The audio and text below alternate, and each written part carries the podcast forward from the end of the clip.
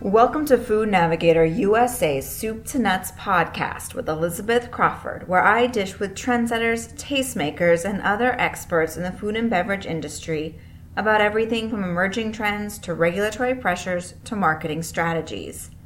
In the past few years, Americans' growing demand for protein and desire for on the go food opened the door for meat jerky to reposition itself as a healthy, convenient snack. Americans were so smitten with jerky that they quickly fell head over heels for all types of meat snacks, including meat sticks, bars, and recently even pork rinds. With sales of meat snacks surging, Datamonitor consumer data predicts the category in the US could climb as high as $1.2 billion by 2018. That's an 18.6% increase from just three years ago. To better understand where the meat snacks segment is at, what's driving consumer interest in the category, and where it's headed, I caught up with several meat snack innovators and marketers at Natural Products Expo East in Baltimore late last month. I started with Bart Silvestro, who's the CEO of Chef's Cut Real Jerky, to get a better picture of just how far meat snacks have come and where they're headed. Let's start back 20 years ago, 30 years ago, the meat snack segment looked really different than it does today. Completely.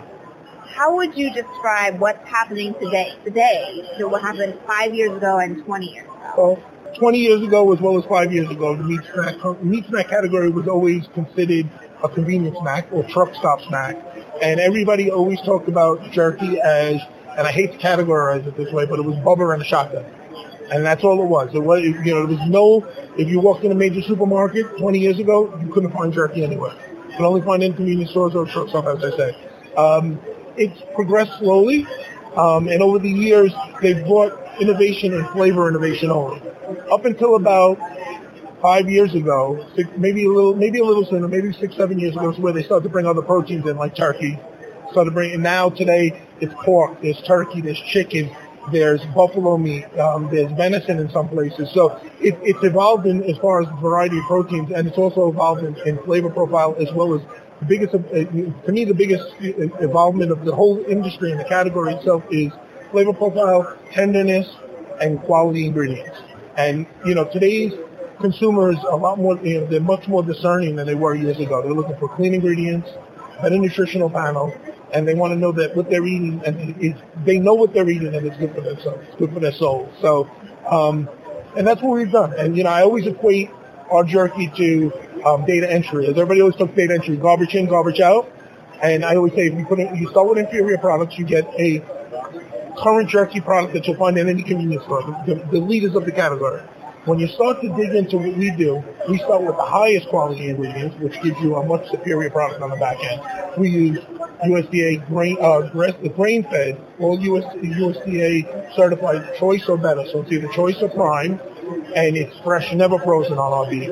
On our chicken, we use 100% white meat chicken breast, and our turkey, we use 100% white meat uh, turkey breast. And when we do our bacon SKUs, we use the finest pork bellies, only only being able to source from two suppliers today in the U.S. Everything is U.S. Everything is born and raised here, slaughtered here. Nothing from overseas. You turn over anybody else's turkey that you read the back, it says could be sourced from Argentina, South America, um, New Zealand, and everything's, you know, obviously at that point is fresh, which makes it tougher. You lose flavor.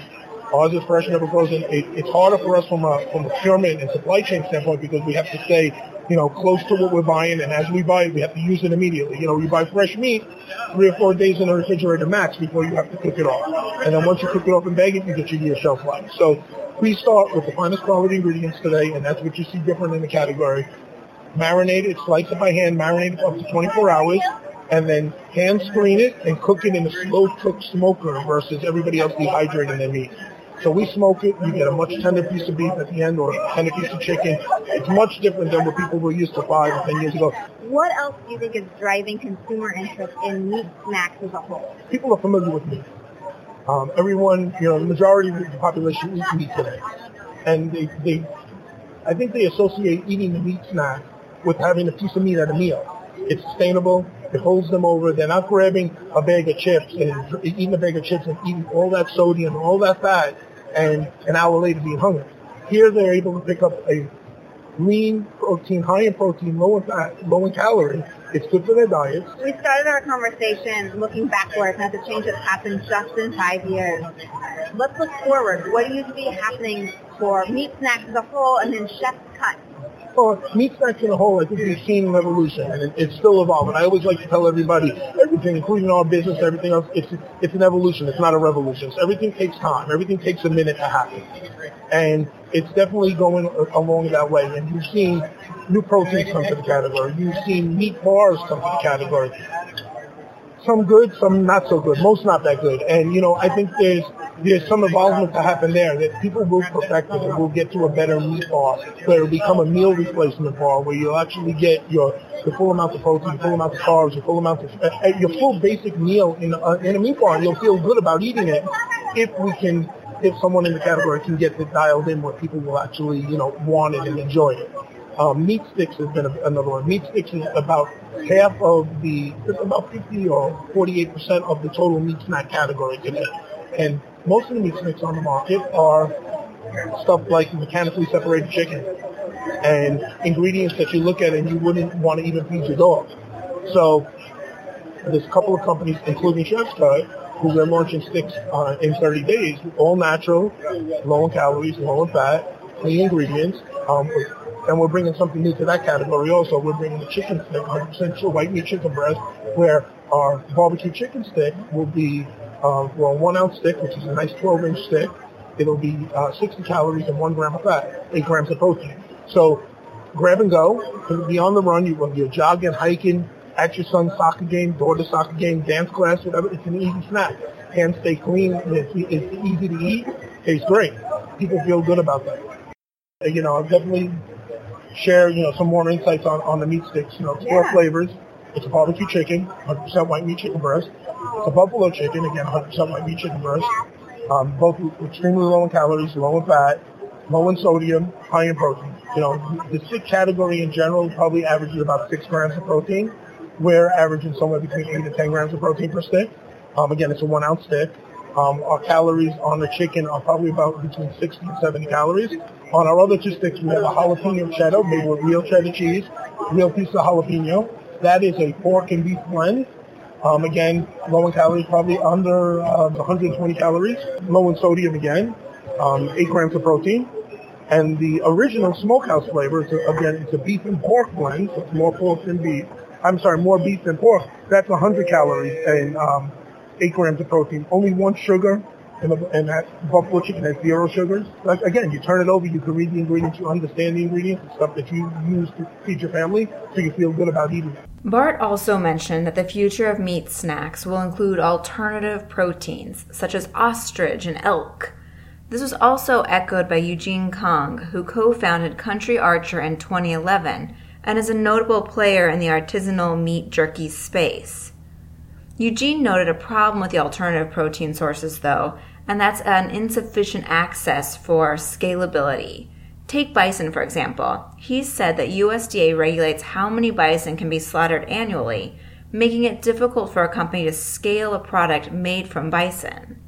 With this in mind, Eugene actually thought that a bigger seller for meat snacks in the future will be claims about the quality of the protein, such as grass fed, organic, or antibiotic and hormone free, which Country Archer promotes on its products.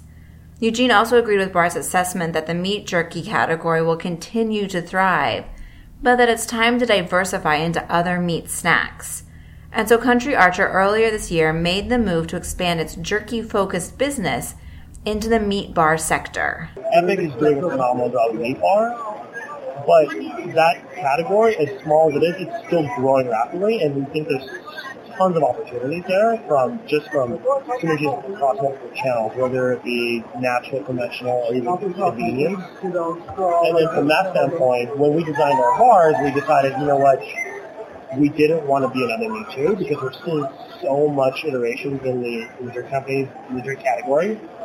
So for example, our bars we said like 20 grams of protein, really focus on being a protein bar as opposed to just being a meat bar. Like everyone's going out there, oh, Craig's coming out of a meat bar, this coming out of a meat bar. It's like they all got different combinations of dry fruits or nuts or chia, and we really just want to be focused on a meat-based company, I guess. Does that make sense?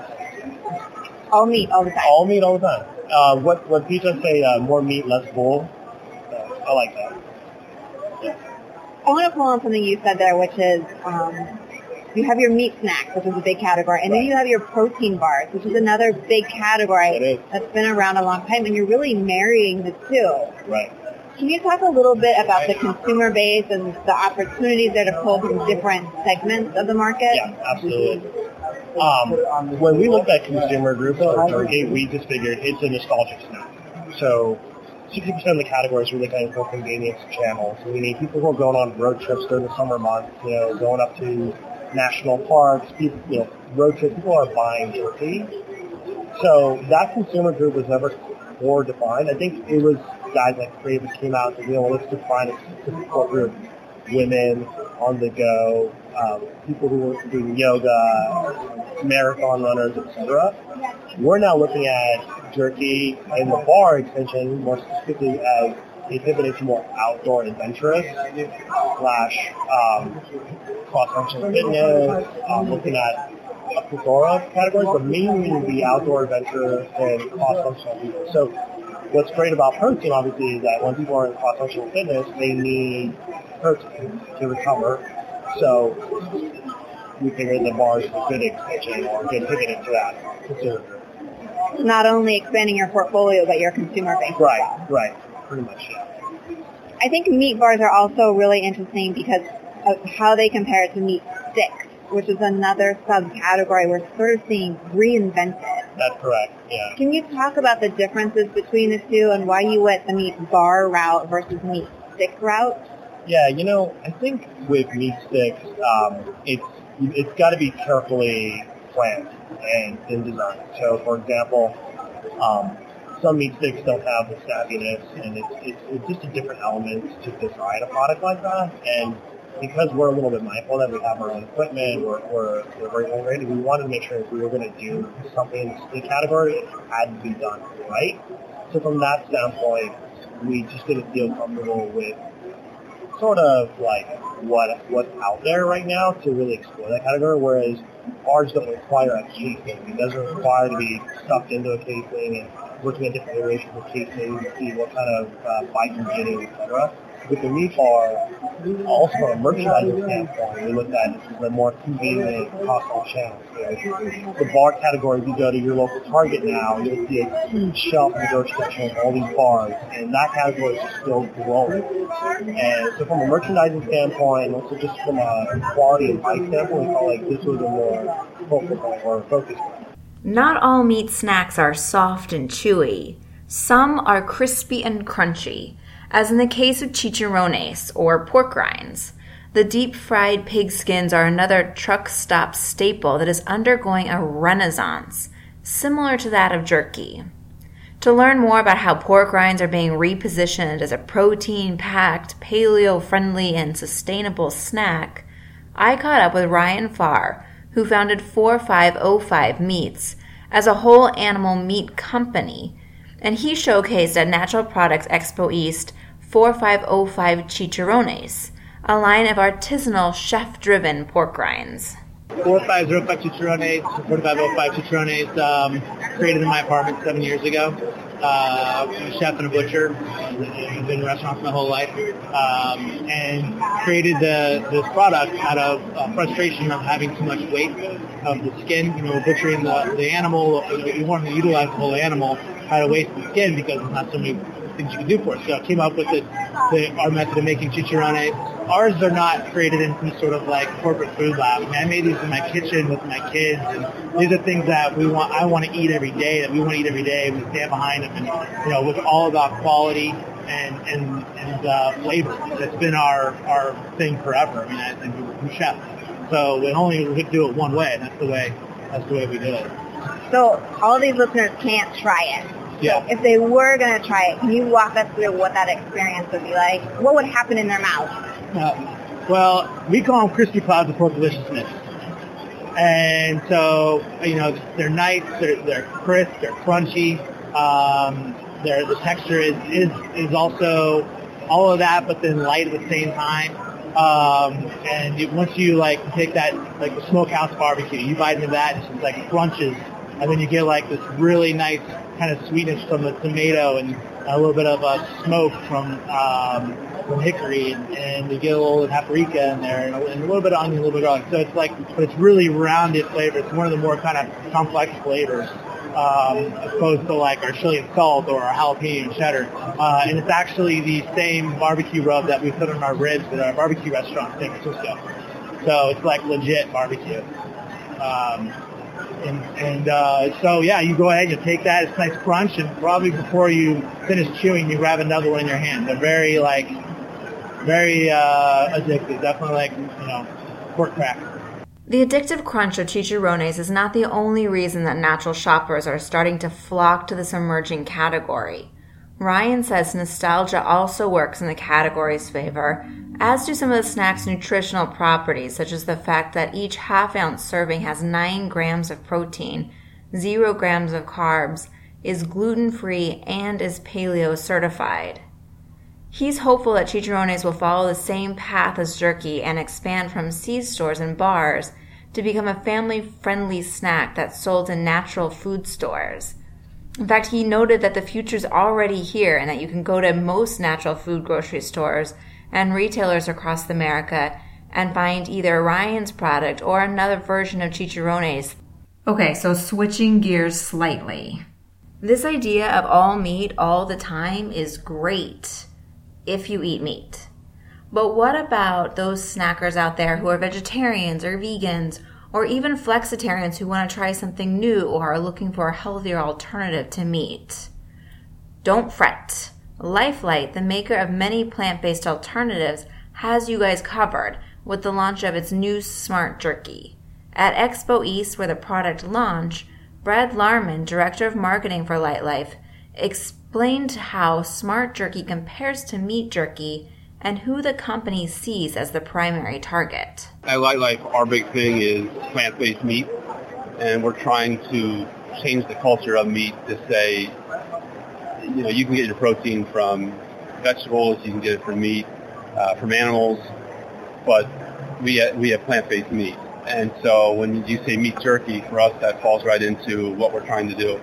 But we took a look at the trends in protein, took a look at the trends in um, obviously animal jerky is through the roof, and there wasn't a good option out there for vegetarians and vegans, and even just healthier snackers. And so we said, okay, you know, let's let's figure that out. And it took a long time to get the texture right and the flavors right, but we're uh, super excited now to finally have it ready to go. It's made out of soy protein, so that's the main ingredient. That's the protein source.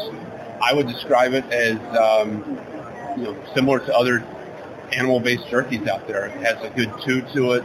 Um, it's not the type of chew that's going to break your jaw, but it still has that density and that texture that um, you're really not missing out on anything by having a uh, plant-based jerky. Our target demographic, because of the nature of the product, is first and foremost uh, plant-based eaters because they don't have a, a current jerky option out there that can can satisfy them like that. So that's the easy target. You know, bringing them something they just don't have access to. But beyond that, it's that natural snacker who's eating, um, you know, roasted chickpeas or, you know, uh, kale chips, things like that. And I think people are slowly learning that you don't need animal protein and you don't need all these things. You can you can just have plant-based foods. Um, so it's really that just healthier snacker. Back on the animal side of the meat snacking trend, the companies I spoke with were optimistic about the future of the category, but they also were tight lipped on the details, which I guess is understandable given the stiff competition. But as I think about how jerky and meat sticks were repositioned and the unexpected entrance of meat bars, I can't help but wonder if other forgotten traditional American meat snack selections, such as pickled sausage or kippered beefsteak, or even nuggets and tenders will see a similar resurgence in the near future. I suppose we'll just have to wait and see for that one. Until then, I want to thank everyone for listening, and I hope that you'll join me again next week for another episode of Food Navigator USA's Soup to Nuts podcast. This is Elizabeth Crawford signing off.